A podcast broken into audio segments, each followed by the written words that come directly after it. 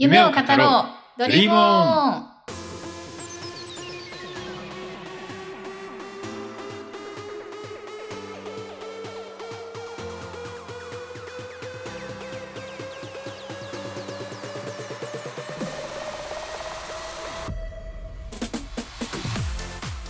こんばんはドリームオン広報担当のキムクナです。同じくドリームオン共同代表の中村翼です。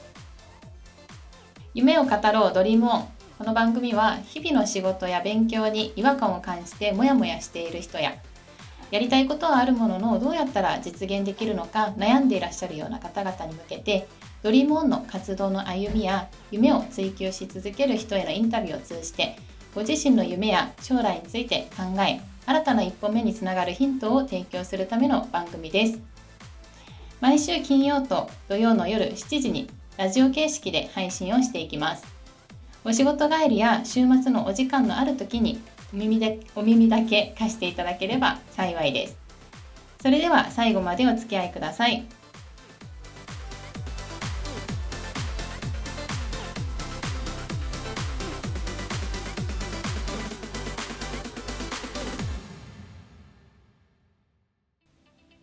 はい、今週も始まりましたね。はいよろしくお願いします、はい、で先週から、ははいいご一緒させていただいているんですが先週から私、まあ、参加させていただいてどうですか中村さん？やっぱめちゃめちゃ話しやすいですね。一人で喋ってるとなんて言うんですかね、はい。あのリアクションもないですし、うんう、うんん、なんかカメラに向かって一人喋ってるみたいな 感じなんですけどやっぱりはい。お話しいただけるのと人がいるのとあとその進行的にもあのやっていただけるのですごいやりやすいですね。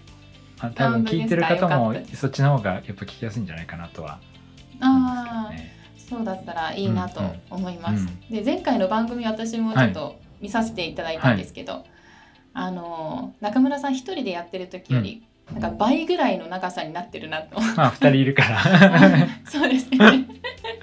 でもまああの一人の時はどっちかというとまあ早めに終わらせようとしてたんですけど、あそうなんですね。うんまあででもなんていうんですかそのそれこそ自分が喋ること以上にはないので、なんですけど、まあご質問いただいたりとかした方がまあ自然というか、かなと思うんで、まあぜひこの携帯でやらせていただければと思います。はい、わかりました。これからもよろしくお願いします。いしはい。はい。じゃあ次は活動報告トピックのコーナーに移りたいとはい思います。ドリームオン活動報告トピックはい。では中村さんお願はいいします。今週はえっと3つありましてまず1つ目がですね、あの先週もご案内した、えーオートモビルカウンシルという幕張メッセでやったイベントなんですけども、うんこちらあの、はい。映像がありますので見ていただきながらご案内したいと思いますけども、4月のはい。9日から11日に行われたものでして、えっと、うん幕張メッセの9から11ホールというところを使って行われたイベントなんですけど、まあ、いろんな車が、まあ、歴代の車みたいなのが集まって、えーそこで、なんて言うんでしょう。まあ車の売買も売り買いもしてたりとか。でさらには我々はあのワンダービジョンさんのスフィアという大型阪急スクリーンを使いまして、うん。そちらに空飛ぶ車の仮想体験の映像を映してでいろんな方にご体験いただくというのを行いました。結構お客さんはそうですね。あの、まあ、コロナ対策もあってあの入入場制限もかけてたみたいなんですけども、うん。えっとそもそも予約段階というかチケット買う段階で。ただ、えーとはい結構あの途切れなくいらしていて、うん。で金曜日はまうん。あ社会人というか大人の方多かったんですけど、土日はお子様連れ、まあ、家族連れみたいな感じで来られて、うん。でそのスフィアっていう大型のスクリーンだとあの本当に親子で乗れて体験できるので、うん。まあ、そういう光景を見ながらその空飛ぶ車の体験をしてる最中にあここが東京タワーだよとか、そういう親子の会話を見てるのがすごく微笑ましいというかなんかまあ我々の活動のその実際に目を提供するというのにすごい属してるなっていうのをすごく感じましたね。うんうんうんうんうんで直接反応を見てそうですね。うんまあ、作り手としてはまた、そうですね。いろんな感情がですです。湧き上がるね。はい、もう なんかこお子さんによってはもうすごい興奮してくれてたりとかして、うーんやっぱそういうのは嬉しいですね。はい。はい、ありがとうございます。はいまたあの大型阪急のはい VR 体験はまたできるんですかね？そうですね。今あのなんとかそれをなんていうんですかね、我々の方でも定常的に使用させていただけるように、こういろいろ座組を考えたりとかしているところで、あのぜひ使えるようにしたいなというふうに思ってますね。はい、はい。ぜひあの今回行きたくても、多分行けなかった方もいると思うので、ですよねはい、ぜひ頑張りましょう。はい、頑張りましょう。はい、次お願はいいします。でえっと、2つ目はですね今週の月曜日の4月12日のですね深夜0時35分に放送されテレビ東京で放送された「え巨大企業の日本改革3.0生きづらいです2021」という番組。タイトルが。そうですね。結構つい最近始まった番組であのうん。えーっと森ビルさんとかあの中心なのかもしれないですけどちょっと私も完全に理解してるわけじゃないんですが、えっとその我々が借りお借りしている CIC 東京がフィーチャーされまして、でその番組の冒頭で、えーうん。ドリーモンのオフィスに、えー、と加藤浩次さんが来てくださって、うん。でちょっと残念ながらあの VR の車両はメンテナンス中だったんですけども、はい、えー、とその椅子に座って映像を見ての体験するみたいなのを、はいはい、えー体験いただいてるシーンが放送されましたというものですね。あー。結構興奮されてましたよねそう椅子だけども。なんか危ない危ないみたいな 言っててまあさすが芸人さんというか、ですはい、ね、なかなかただのうるさいおじさんと言われながら。そうですね。まあ素人ではあのリアクションはなかなかできないんじゃないかなと思いましたけど さすがだなと思いつつ。確かに。はい、でまああの日はうん。福谷さんが対応してくださって、うんでまああれだけなんですかね冒頭でバンドを出してもらったのでうん。すごく、あのありがたいことですね。そうですね。はい、はい、皆さんにもっと知ってほしそでね。いうですすね。あのこの番組、あのアーカイブされていホームページにあの、うんテレビ東京さんのホームページにアーカイブされていて YouTube の概要欄にリンク貼ってますのでそちらからご覧いただけますので、はい、はいお見逃しこちらからはいそうですね見逃した方はぜひ見てください。はい、はいぜひ見てください。ありがとうございます。それでは次ですね。はい4月20、はいはい、2日はいのイベントの告知をおはい、えっ願いします。と4月22日にですね、えっと我々がオフィスでお借りしている CIC 東京で行われる、うん。えっと、サーズデーギャザリングというイベントがあるんですけど、これ毎週木曜日に、まあ、ベンチャー関係の人とかが集まって、いろんなトピックとかテーマで議論とかするというような。うん。で、もともとはこれあの CIC ってあの、ケンブリッジっていうアメリカの、まあ、ボストンですね、の方にある、えーこうシェアスペースなんですけども、うん。そちらでもやっているイベントで、うん本当にいろんな方が集まって話するんですけどそこに、えっとえっと独立行政法人の情報処理推進機構という、えー略称 IPA と言われてるんですけどっていうあの組織のデジタルアーキテクチャデザインセンターというのがあるんですけど、うんそこの南先生という方にお招きいただきまして、えっとうんお話をさせていただくという予定です。はい。IPA とはい、デジタルアーキテクチャデザインあ結構ななんのこれそうですよね。はい、まああのちょっと細かく説明までするとなくなってきそうですし私も多分あんまりそのちゃんと理解できてない部分もあると思うんですけどまああの、はい。えっと、端的にはその空のモビリティとかドローンとか、うん。まあ、それとも車に関してそのアーキテクチャアーキテクチャっていうのはあの、まあ、どういうふうにその社会構造として捉えるかみたいなそのうん。ただ期待があるっていうんじゃなくてそこにインフラとかうんルールとかそういうのを含めてだと思うんですけどそういうのをアうん。ーキテクチャとして捉えるっていうような枠組みを、まうん。あ、もうお持ちというか研究とかをされていてうん。で南先生もともと慶応大学のあの SFC という湘南藤沢キャンパスの方でドローンの研究をされていらっしゃってですね。でまあその流れで、えー、とその IPA というところにも今いらしてでうん。当日もそのに関するお話でまああのそれとも車とかのみならずそこからの派生での VR とか ARXR 系の話も絡めながらということで、うん。まあちょうど我々のあのやってることと近いですね。で、まあ、南先生とはもともとつながりもあってお誘いいただいてというので、ちょっとどういう話になるか私も、えっと、まだ分かってないところはあるんですけど、まあ、はい。ちょっと告知的にあのお話しさせていただこうと思いまして、えっと、これもあのリンクを概要欄に貼ってますのでもしうんうん。そういったテーマにご興味ある方はあの、うん。えオンラインも多分参加できますし CIC に直接来てっていうのもできるはずなので、ぜひご参加いただければと思います。はい、はい。こちらは事前に予約なんかそうですね。なんかあのそのイベントページみたいなところからの予約が必要なはずなので、うんうん。はい、そちらのページ見ていただいて申し込んでいただければと思います。なるほど。はい、ありがとうございます。はいぜひご興味のある方はぜひ申し込んで、はい、ご参加いただければと思います。はい、以上3つはいがトピックでした。はい、ありがとうございましありがたとうご。ざいます。はい、それでは次にですね、あの先週のまあ番組にいただいたコメント、はいお便りを紹介させていただきたいと思います。はい、あのおたよあのコメントですね、あの一件いただきました。あありがとうござざいま。いますで、空七七さんですね、はいからお便りをいただきました。えっ、と今回も楽しく聞かせていただきました。ターティベーター創業ストーリーの続きが楽しみです。この後楽しみにはい、してくださ。はいい、はい、でこの後お話しされるかもしれない知れませんが100個ものアイデアをどう出されたのかが気になりましたとのことなです。るほどですはいね。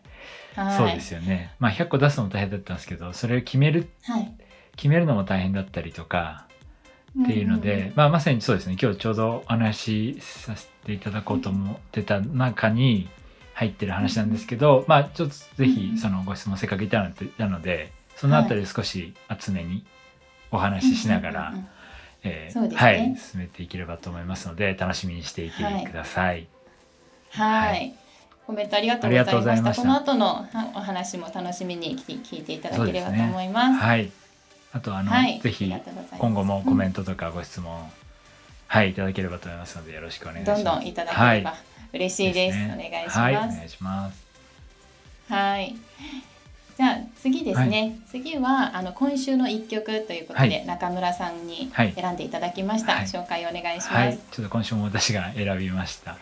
えっと、来週はクナさんに選んでいただいた方がいいかもしれないですけど、とりあえず私からはいご紹介しますね。はいステュワート・ゼタバーグという方で、えー Think About You という曲です。どうぞ。どうぞ。Wanna be free of this heart. Yeah. Wanna feel your arms around me. I need you more, need you here, more than I would like to admit. Let's forget about tomorrow. Should I hide away forever? Should I close my eyes and never again hold you tight, call you mine, think about you every time? I remember that it's over. Yeah, you never break, you never lie, you never ever scared of the dark. So why am I the one who cries? I'm so afraid to be left behind. I think about you a lot. It's almost like I can't stop. Can't stop. Yeah, yeah. You never lose an argument. So I've been trying hard to pretend that I'm okay. It's just a phase. And everything is going just great. I think about you a lot. It's almost like I can't stop. Can't stop. Yeah, yeah. Always knew that this would happen. Yeah, you would find a new distraction. I need you more, need you here, more than I would like to admit. Can we let go of tomorrow? Yeah, you never break, you never lie, you never ever scared of the dark. So why am I the one who cries? I'm so afraid to be left behind. Think about you a lot. It's almost like I can't stop. Can't stop. Yeah, yeah. You never lose an argument. So I've been trying hard to pretend that I'm okay. It's just a phase. And everything is going just great. I think about you a lot. It's almost like I can't stop. Can't stop. Yeah, yeah.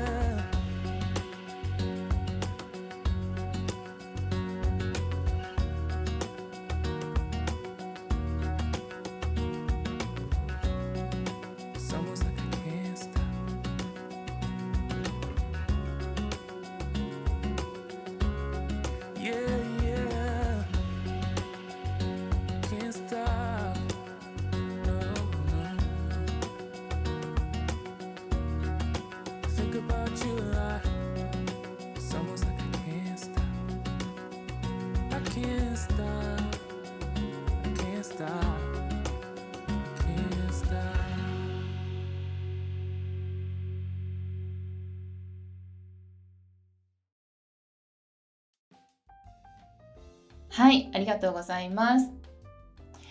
それでは次にですね、シーズンテーマコーナー、前回に引き続き、うん。カーティベーター創業ストーリはい。ーになります。はい。はい。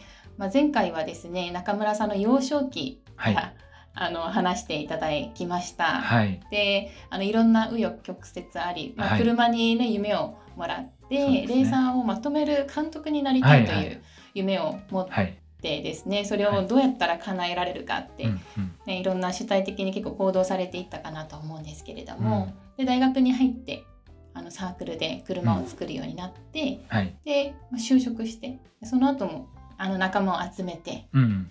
はい。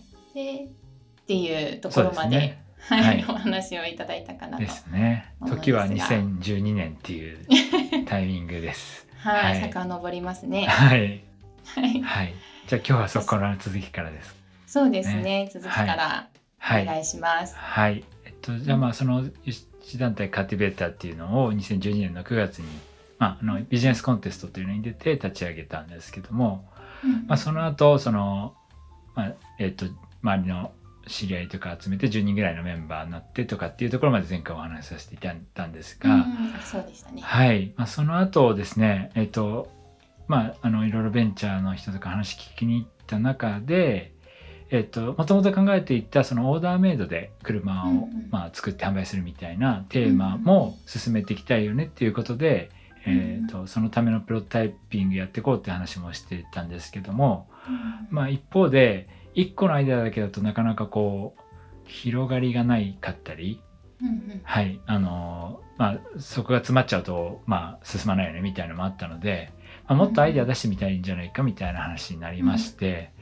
で当時その、まあ、じ10人弱のメンバーで、うんえっとまあなんで集める集まれるメンバーがうん集まって議論してたんですけども、ままずは100個ぐらいで出してみようとはい。いうのでで先ほどご質問いただいたその100個をどう出したかっていう話なんですけども、そうですね。はい、あのまあ我々も別にそのなんか企画部門にいたメンバーがいたわけじゃなかったので手探りのやり方でやってたんですがいろいろ本読んだりとか、まあ、ネットで調べたりしてそのアイディエーションと呼ばれる、まあ、アイデアどう出すかっていうところを、うん。えー、と本当になんか強制発想みたいな無理やり出す方法とか、うん。あとはなんかこう一個アイデアに対してどんどん重ねていくというかの乗せていくみたいなことをやったりとか、で一部その企画部門にのあの先輩にあのそういうのアイデアを教えてもらったりとかいうので、もうとにかく何でもいいから数を出すと。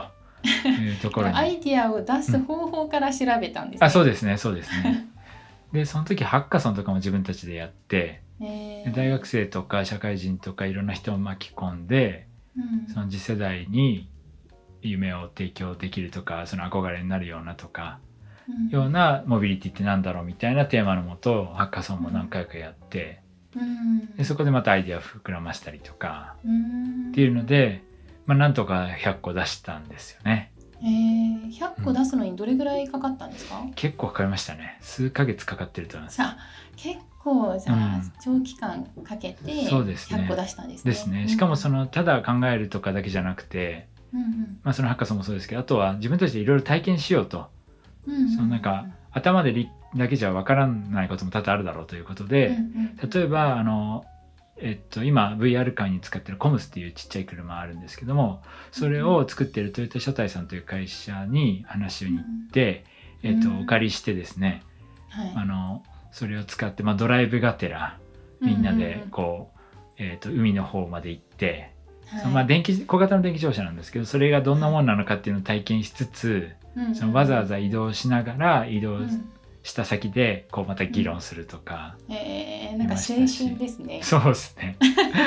あとは徳島じゃなくて四国の方までわざわざ愛知から行って、えっとフェリーとか乗ってで合。宿形式で夜通し議論するとか。うんえー、その時も人はなぜ移動するのかとかそういうテーマなのと。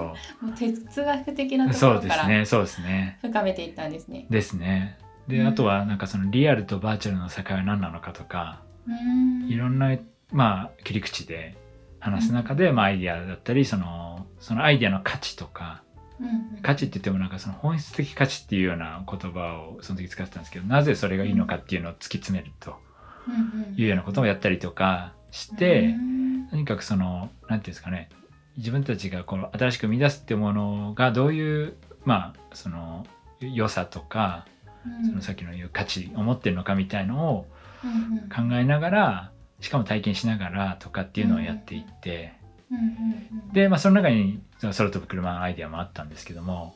あただ多分空飛ぶ車って言われても本当にピンとこなくてですね。で一応海外に作ってる人たちいたので写真とかはあったり、まあ、動画もあったりするんですけど。はい。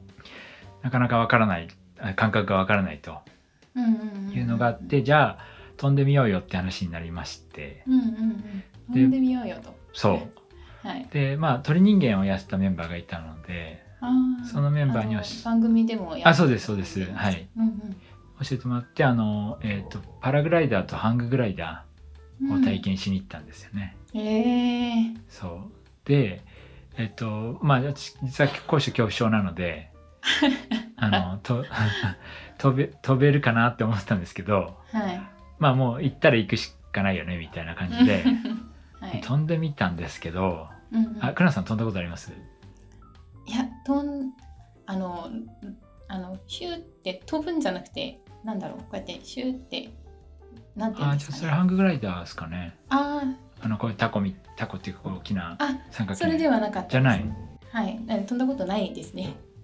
うん まあまあえっあこっとちの山からあっちの山にフューって行くロープウェイ。がつながあーロープウェイ。の怖いバージョンみたいな。ああえっ、とジジジップジあー G そう G なんちゃら。まあまあそれはよしとして。はい、あでと飛でもびに行まあ感覚多分結構近くて、まあそのパラグライダーとかもなんか落ちるっていうよりはかなりゆっくりこうなんていうんですか。まあ実際少しずつ降りてってるんですけどほとんどなんかこう浮いてるっていう感覚でうん。でしかもなんか落ち落ちるっていう感覚もないので全然怖くなくてですね。でししかも感じたのが2つあって1つがまずその、まあ、自分の足がこう浮いてるんと空に。っていうすごい日常非日常体験をしてうんうん。なんだこれはと、うん。うん、でなんていうか言葉ではとりあえず表せられないだろうと。はい、うん。でさらにはもう一つはその自分の飛んでる高さのところに誰も他にいないというところで、うん。なんでこんな広大な場所を使ってないんだろうみたいなうん。感覚を持ちまして、はい。でまあこれはなんかすごいなと思思ったんですよ。ああなるど。ほど、うん、で飛びに行って、ちょっと話戻るんですけど、はいはい。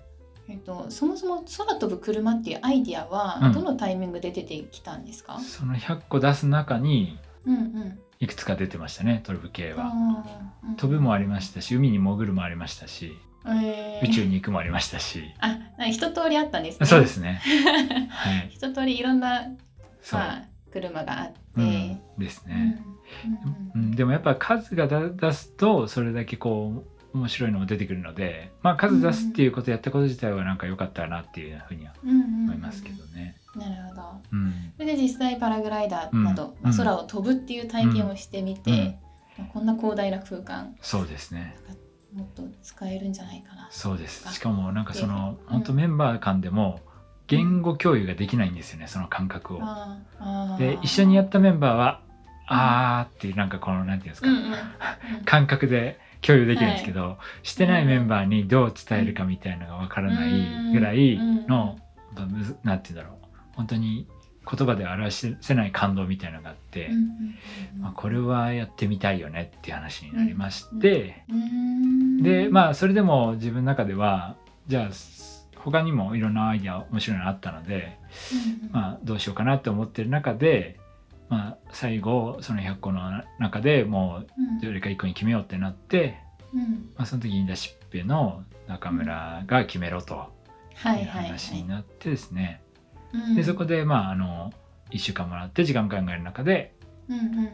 まあ自分は次世代に夢を提供したいという思いがあり、そのに一番ふさわしいなと思えるのが空飛ぶ車だというところで、うんでまあそのメンバーの中でもまあ一部まだあのピンときてない メンバーもいましたけども、ああそうなんですね、うん、まあやってみようという話になって、うん。2013年のですね秋口ぐらい、うん。夏ぐらいにドローンとかを買い始めてなんか飛ばしたりもしてたんですけど、うん。秋口ぐらいにじゃあどんなの作るかみたいな話で、えっと、スケッチまずビジョン的なものを描こうとうん。いうのをやったんですね。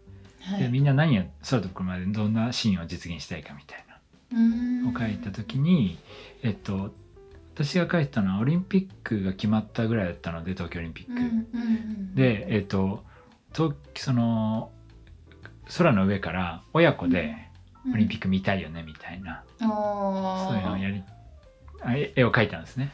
はい。でなんか他にもいろんなあのこうなんていうんですか島をほ、えー、といろいろ回るみたいなアイランドホッピングって言われるやつとはいかいろいろあったんですけど、うんまあその中オリンピックの話が進あの自分たちの中で進んでいって、うんでどのタイミングだったかちょっと失念してしまってるんですけどうんそれであの空飛ぶ車で成果つけようとうんいう話になりまして。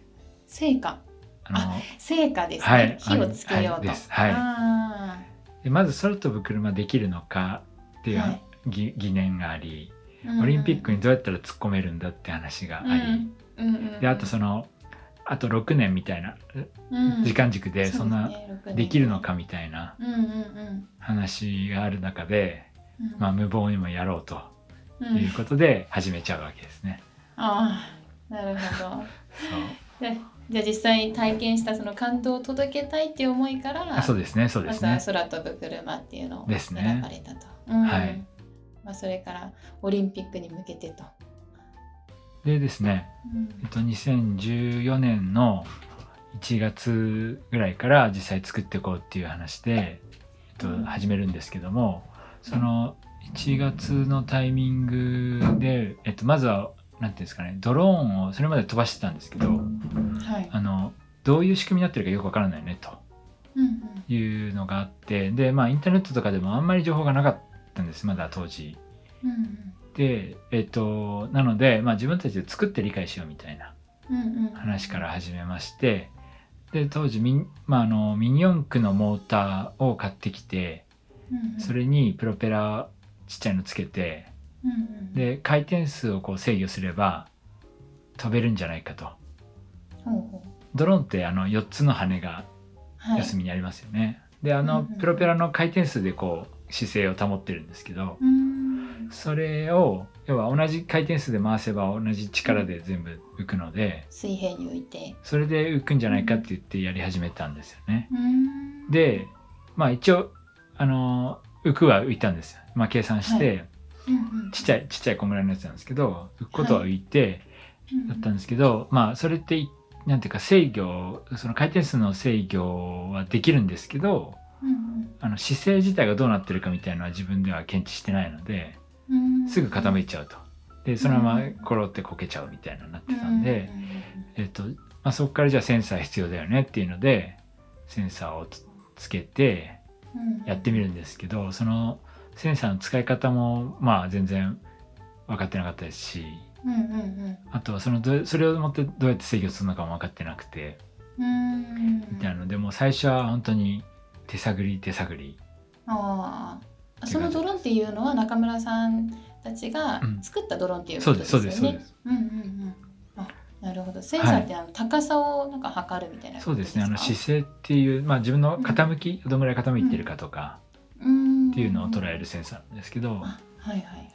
でそういうのもまあセンサー自体はあるんですけどそれが取った値をどうこう戻してうんうん。制御にかければいいのかみたいなのも当時全然分からなくてですねうん。でもまああ手の。近くにそう、まあ、ドローンのやってる方とかも少し行ったのでそういう方に教えてもらったりとかうんしながらですねだんだんまあインターネットとかでも勉強しながらたらあのだんだん分かってきてで、えっと、結局3機作っ、えっと、5分の1サイズっていうのはこのぐらいの大きさのものをはいはい。3機作ったんですけども、うんその3機目でようやく、えっと、ちゃんと走って、うんまあその外飛ぶ車っていうのを一応走る機能もも持とうというので考えてたんで、走ってでさらに飛ぶというのが実証できたっていうのが、証。へえ。はいえっと2014年の夏ぐらいですねなんで半年ぐらいかけて、でも半年でそこまで。そうですねなんかあの、うんまあそれこそ週末にみんなで、うん。あの持ち回りでみんなの家行それぞれ行ってはい。部品加工したりとか、はい。まあ、まだ当時ドローンの規制がされてなかったんで近くの公園で飛ばしたりとかあっていうので、まあ、かなり試行錯誤してあ。やってですね。まあでまあそんな中で、えっと、夏にで一応出来上がってですね。うん。でなんかせっかくできたならなんか出したいよねっていうので、まあ、 Maker Faire っていうなんかものづくりの祭典みたいのがあるんですけど、はい。そこに持ってったのが2014年の8月だったかな、うんうん。で岐阜県の大垣っていうところでやったイベントなんですけどそこに持ってって、えっとまあいろんな人に見てもらおうとうんうん。いうのをやったんですけど、そしたらなんていうんですかねまあこお子さんとかもたくさん来てるイベントで、うんまあ大人の方もすごい興味持ってくださるんですけどうんうんお子さんがめっちゃ食いついてくれて。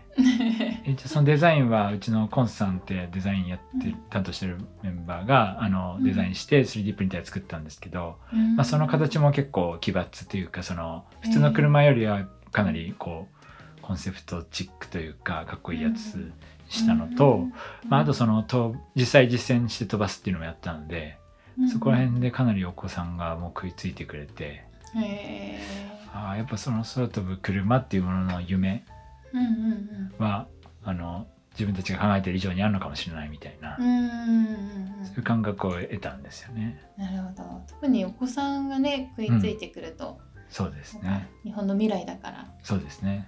よりそう感じそうなんですよ。そうですね。うんで何を思ったかその Maker Faire ってやつがもともとアメリカの発祥なんですけどうんうんそれがえっとニューヨークと、まあ、サンフランシスコとその2つが結構大きなイベント。で土日です、まあ、数万人から数十万人が来るようなうんうん。イベントなんですよね。で、えっと、ニューヨークの方に見に行こうって言ってたはずなのがもいつの間にか出そうになっていて で応募したら通って出すことになったんですよ。はい。であのとはいえその土日のために行くので金曜休み取って月曜も休み取ってみたいな感じかな。うんうん。へー。で金曜飛んで、その日ついて土日出店して月曜日、一応最ちょっとだけ観光して月曜の夜の便で帰ってきてだから火曜も休み取ってるのか。へー。みたいな弾丸ツアーをしまして でお金もそんなかけられないんで、香港経由かどうかで帰ってきたんですけど、うんうん。でそれが何年ですか、いつですか？2014年の9月ですかね、おーじゃあ有志団体カーティベーター立ち上がって1年ぐらい？そうですね。1 1年年半半ぐらいですかね。はい。1年半でもあ一応二年か。海外進出。そうですね。そうそうそう。そうなんですよ。一応海外進出してて。で、はい。まあ、アメリカでもやっぱ同じような反応で、ううん。ん、あの大人の方とかまあアメリカはやっぱ航空文化があの広くしたうん広がってるので、そのうん。航空関係の人とかも話してくれるんですけど、うんお子さんがすごい食いついてくれてうんうんうん。それはもう日本もアメリカも変わんないんだなとうん思って、よりその確信を強めてうんうん。でまあじゃあさらに作っていこうみたいな話になるんですね。なるほど、うんまあそのまあ確信をして、うん。まあ、空飛ぶ車が、あのうん。夢を与えるんだなとそうですね。確信をして、うん、です。でまあそのニューヨークのなんか珍道中みたいなのもいろいろあるんですけども、まあ、ちょっとそこを話し出すとまた長くなっちゃうんで またどっかのタイミングであればそうですね。1時間じゃ足りないですね。そうですね。なんでまあ先に行きますとでその後ですね、うんうん。11月ぐらいに東京都の、えっと、うんスタートアップゲートウェイっていうあのコンテストですね。ビジネスコンテスト、うん。東京都主催のコンテストがありましてそちらに出展出展じゃないや。まあコンテストビジネスコンテスト出ようっていう話になってうん。出たんですね。うん。で、えっとまあ、その年始まったコンテストなんですけど452人だったかなの応募があると。はいはいはい。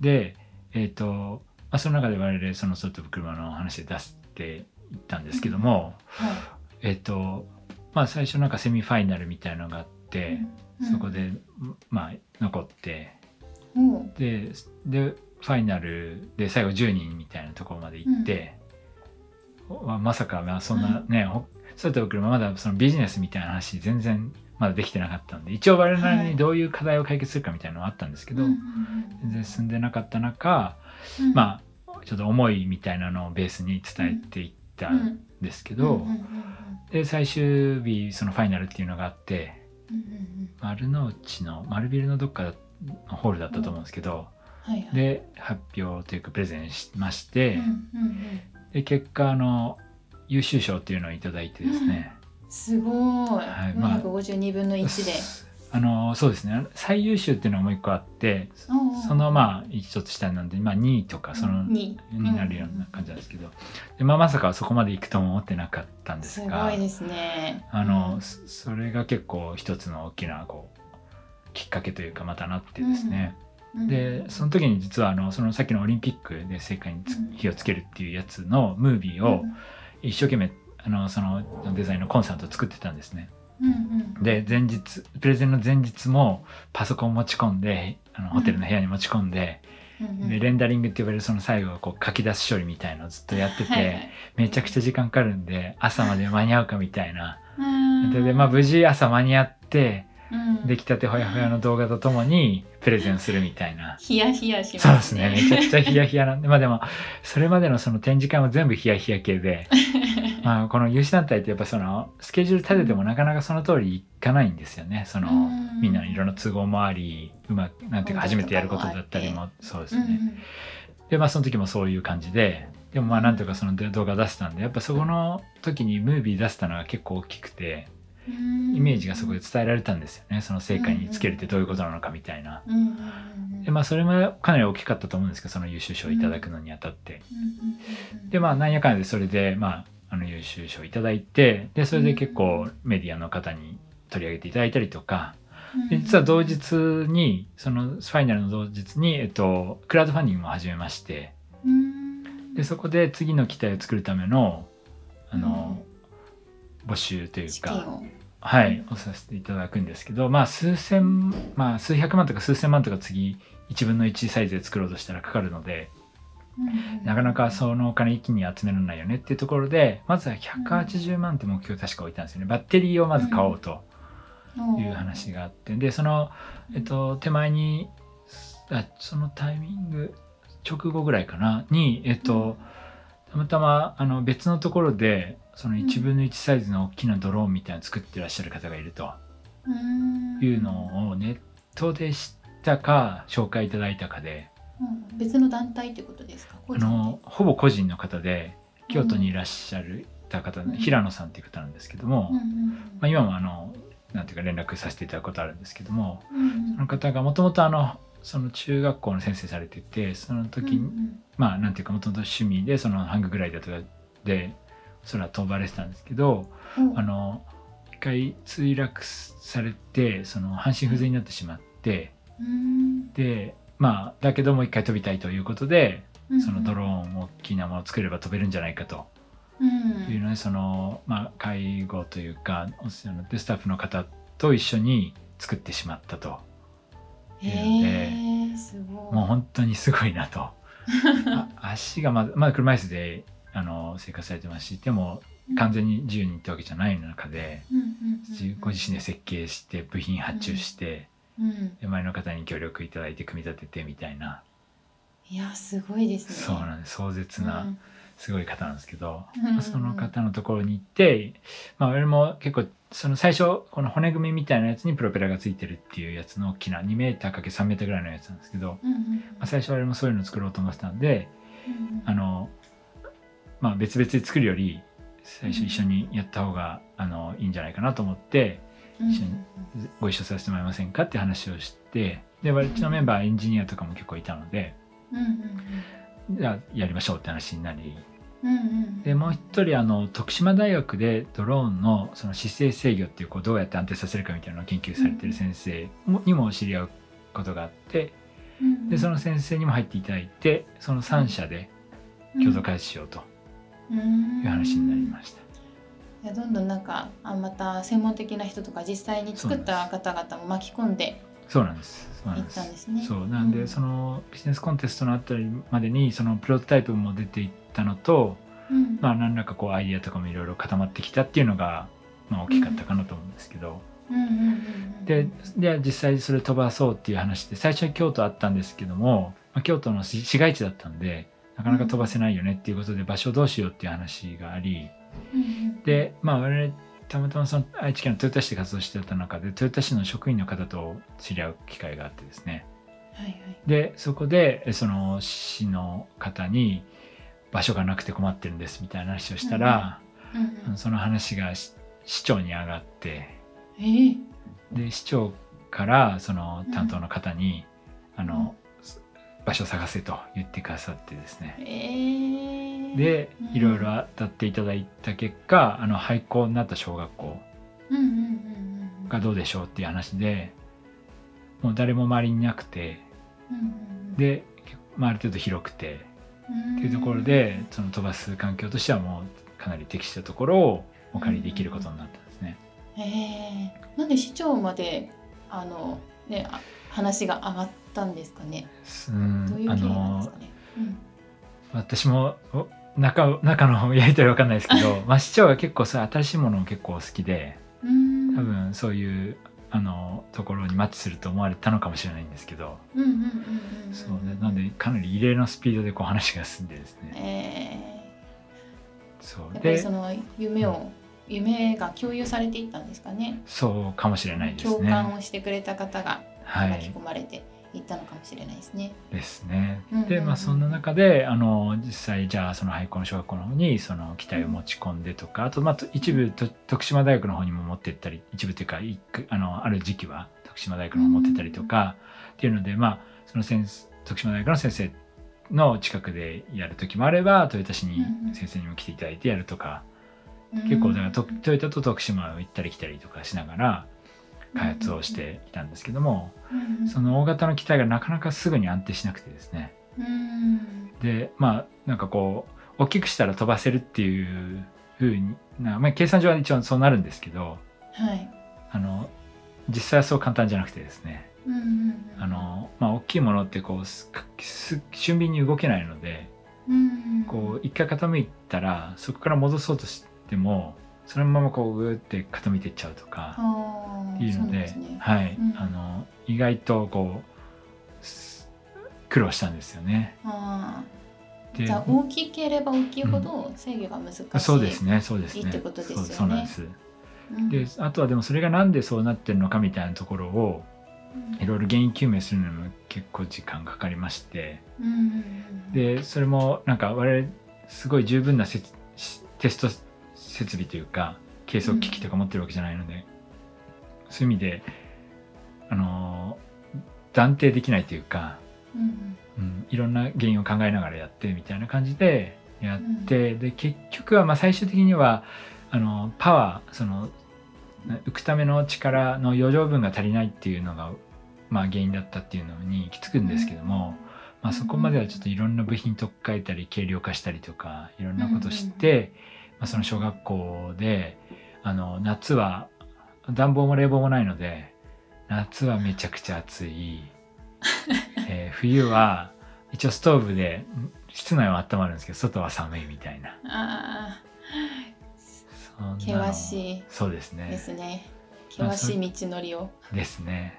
うん。でそれを2016年とかで、えー、と15年16年とやってきてまして、うん。でもうなんかなんていうんですかね。えっ、とどうやったらうまくいくかも結構もう分かんなくなってきていて。うん。でしかも、えっとまあ最後なでもなんていうんですかね作り変えないといけないっていうのはなんとなく分かってきてですね。うんうんそのパワー上げたりするために。うん。でもお金はないと。うん。なんでえっ、とでそれまであの実は私がその前にトヨタ行った時にその社内にのあのいろんな役員の人とかにあ会ったりとかうん。する中でこういうことやっててぜひちょっと進めたいので、えーまあおお金。をなんとか工面したいって話をしいろんなところしてったんですけどなかなかまあそういうのを受けられる部署もなくとうんいう中で、でまあ一方でそのベンチャーコンテストみたいなのにさっき出たやつもそうですしもう一個2015年にも、えっと、夏ぐらいにですねあの、うんうん。インフィニティベンチャーサミットっていう有名なあのコンテストなんですけどそちらにも出させてもらって入賞させてもらうことができてでそこで投資家の方といろいろ知り合ったりとか、してまあ、そういう道もあるなとも思っていたので、まあ、そっちに行くかうん。もしくはまあそのなんて言うんでしょう会社に提案するかみたいなずっとこう葛藤しながらやってきてて、はい。で、まあ、最終的に作ろうとしてるものがやっぱりすすごいお金かかるものその量産とかまで持っていくと、なのでベンチャーだけでどこまでいけるかっていうのは結構難しいところあるなと思ってたんですよね。うんうんゆゆえにえっとまあそのちょっと後ろがちょっとちょっとだけ待ってください。はい。で、うんあダメだ。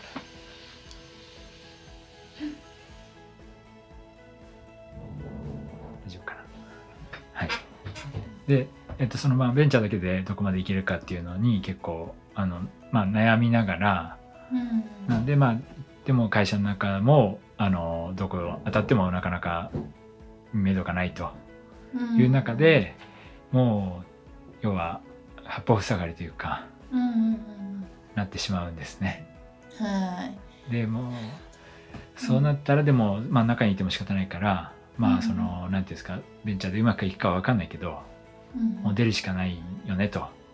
うん。いう話でメンバー数名と、まあ、一応事業計画書みたいなの作ってうんうんうんもうこれでやっていこうみたいなうんうんうんうん。話で覚悟を決めると。ああ事業計画書ということははい。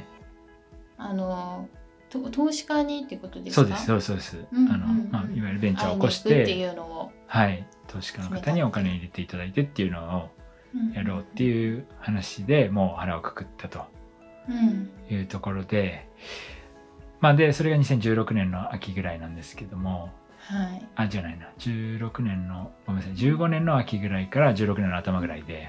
うんうんでその辺りからまたちょっと実はいろいろ動きがあってですね。うんうんうん。あのそこからまたドラスティックなこういろんなことが起きるんですけども まあちょっとまた長くなりそうなんで。あそうなんですか？今日もはい。ここで打ち切りこのぐらいにしといた方が良さそうかなと。はい、なるほどそうなんですね、うん、まあこれあのうんうん。うん、3回ぐらいかなと思ったんですけど終わるかな？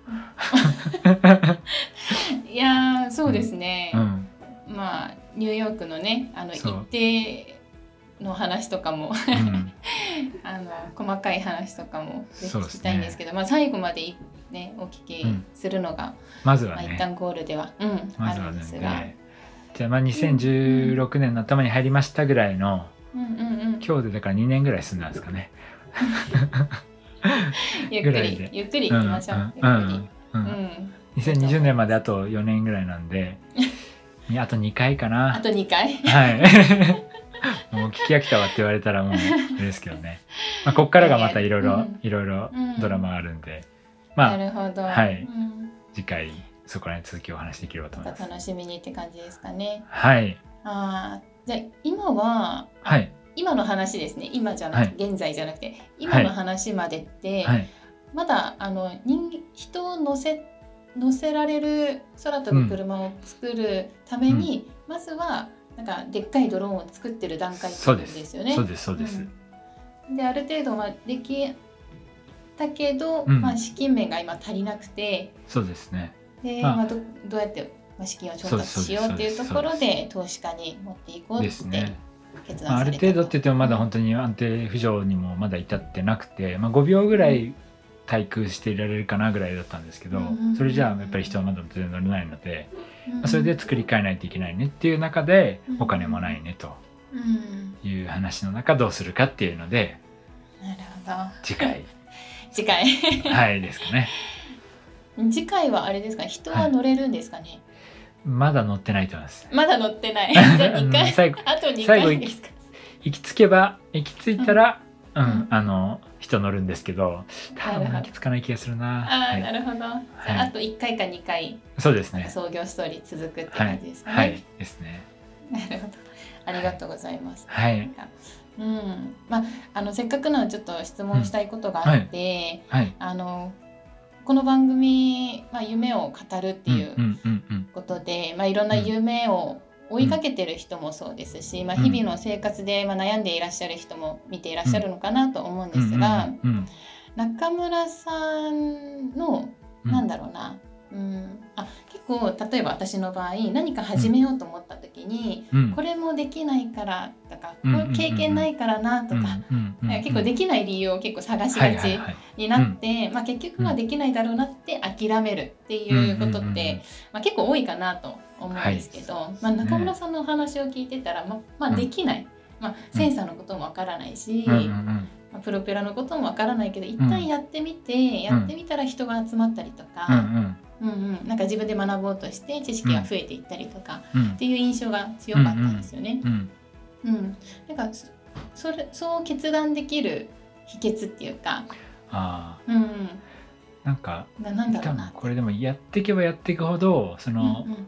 なんていうんですかできないっていう感覚が外れていくというかあの、うん何でもできるって思ってるあのなんていうんですかその万能全能感があるとかじゃなくてうんうんそのできないって思ってるタガを外すっていうのがすごく重要なのかなと思ってるんですよね。できないって思ったら結局できなくてでもできるって思ったらその方法を探すと思うんですよね。で私も最初からそれができたわけじゃなくてやっぱその外僕もやってどうやってやるんだと、うん。そんなのできるのかみたいな風に思ってたのが最初なんですけど、うん。まああのとはいえまずやってみようよみたいなのでやっていくと、だんだんとこうできることが増えたりして雪だるま式にこう加速していったりするんですけど、うん。まあ、そのやっぱ一歩目っていうのはなんか仲間がいたからみたいのは大きいかなと思ってて一人だったらやっぱできないんですよね私も。その制御も全然分かってるわけじゃないしうん。何かこうものを作るにしても一応まあねうん。車の設計とかやってたにしてもうん。それ飛ぶものは分かってないですしうん。みたいなところでそういう意味では全然一人じゃ何もできないと思ってるんですけど、まあ、そこにそのじゃあこの人ちょっとこういうの詳しいかなと。例えば電子工作詳しいかなとか、そういう制御こういう人が詳しいかなっていうふうに思って、まあ、その人がジャストじゃないにしてもまた紹介してもらったりとか、うんっていうのでその仲間がいればうん。できてくるというか。で、まあ、その時に自分が何したいかっていうのは、まあ、ちゃんと伝えないといけないわけですけども、まあ、それはあのちゃんとやってでその上で、こあのこういう人がいいないとできないとか困ってるとうん。いうのを言うと意外と、あじゃあこういう人あの紹介するよとかうん言ってもらえるんで、なんかその自分でやろうってやっちゃうと多分、うん。さっきのお話みたいにちょっと詰まっちゃう部分あると思うんですけど。なるほど。じゃあ同じ夢とか目標を持った仲間がいたら、まあ、自分ができないとかできるとか関係なくその目標に、うん、まあ、ブレずに一緒に向かっていける原動力にね。なってくれるっていうことですかね。ね。まあ最初はそれこそ夢を共有しきれなくてもいいと思うんですよ。とにかくなんか面白そうぐらいでもよくて、やっぱカーティベーターのメンバーも最初からその、なんていうんですか、ビジョン全部を受け入れる人もいれば、あの、そうじゃな、そこはあの一定だけども、うんとにかくなんか面白いことやりたいっていう人もいて、うんで、まあそういう人でももちろん、なんていうか、やってった中でどんどんこう、話シンクロしていくとかあるので、まあ、最初はそういう意味ではそんなになんかビジョンが合致しなきゃ絶対いけないとかでもないと思うんですけど、まあなんかそのパッションとかこう面白そうとか、そういったところでなんか興味をお互いに持てれば、ままずは進んでいけると思うんですよね。ああなるうほど、ん、なんでまあその実はその最初にだから友達とか周りの人にこういうことやりたいんだと思ってるんだけどっていう一言を言うのが実は結構、あの恥ずかしかったりその否定されたらどうしようとかあるじゃないですか。そこが結構、あの乗り越えるべきハードルかなと思ってて。そこはじゃあ次回あれですかね少し冒頭とかにですねぜひ話していただわかりました。きたいね、でちょっと覚えておいてください。はい。わかりました、はうんじゃあまずやりたいとかそうですね。こういうの面白そうだなっていうのをちょっとうん。口に出してみる、そうそうなんですよ。外に、うんうん。自分の外に出すっていうのがすごく重要だなと思ってますね、うんそうじゃないと誰も受け取れないので、うんうんうんううん。ん、そこだと思いますなねなんでまあこういうラジオとかでもね、うんあのちょっとでも発信していると誰かに伝わって、あじゃあそういう、うんこういう人を紹介しますとかあるかもしれないので、うんうんうん。まあ、そういう意味ではやっぱり発信はすごく重要かなと思ってます。うん確かに心の中にパッションとか思いを持っていても、まあ、言われないと、まあ、共感もできないしそうなんです、うん応援もできないですよね。そうなんです、うんうんうんそこをいかに外に出すかっていうところのタガをどうやって外すかみたいなのがうん多分最初のアクションなのかなとは思ってますけどね。なるほど、はい。勉強になりました。ありがとうございます。はい。じゃあいよいよまあ来週か、はい来週と再来週あたりで、うん まあ人が乗れる空飛ぶ車がね完成されるかなと思うんですが、はい。はい。はい。はい。まあ引き続きでも夢を追っているその過程でいろいろ学ぶことも多いなと思っているので、はい、はいぜひ来週も楽しみにしてあます。はい。はい。はい、してるので、はい。はい。はい、それではあの今日のシーズンテーマコーナーは、うんあのここまでなので、えっ、と最後ですね。あの、うん。次回のお知らせはい。をして、はい、終わりさせていただきます。うん。あ、えっ、と今日あのこの創業ストーリーですね、配信している今日は金曜日なんですけれども、明日土曜日はうん。あの夜7時にですね、ゆ夢を追い続ける人へのインタビューを行うコーナー、うん。ね。夢元夢物語。物語。はい。というのを配信しています。うん。うんで明日はですねあのゲストはあのドリームオンのメンバーうん。うん。です。でヘリコプターパイロットである佐金はじめさんをお呼びしてインタビューをさせていただきました。はい。めちゃくちゃ面白いです。本当ですか？はい楽しみです。は はいい。ぜひ明日もあの、はいチャンネル登録していただいて配信されたそのまあ時間だったりとか、うんあとはまあ週末お時間ある時にぜひ聞いていただければ嬉しいです。です。はい。はい。あとは今日ですね、うんあの最後まであの聞けなかったカーティベーター創業ストーリー、はい まあ仮最終回なんでかもすけど、かもしれないですけどね。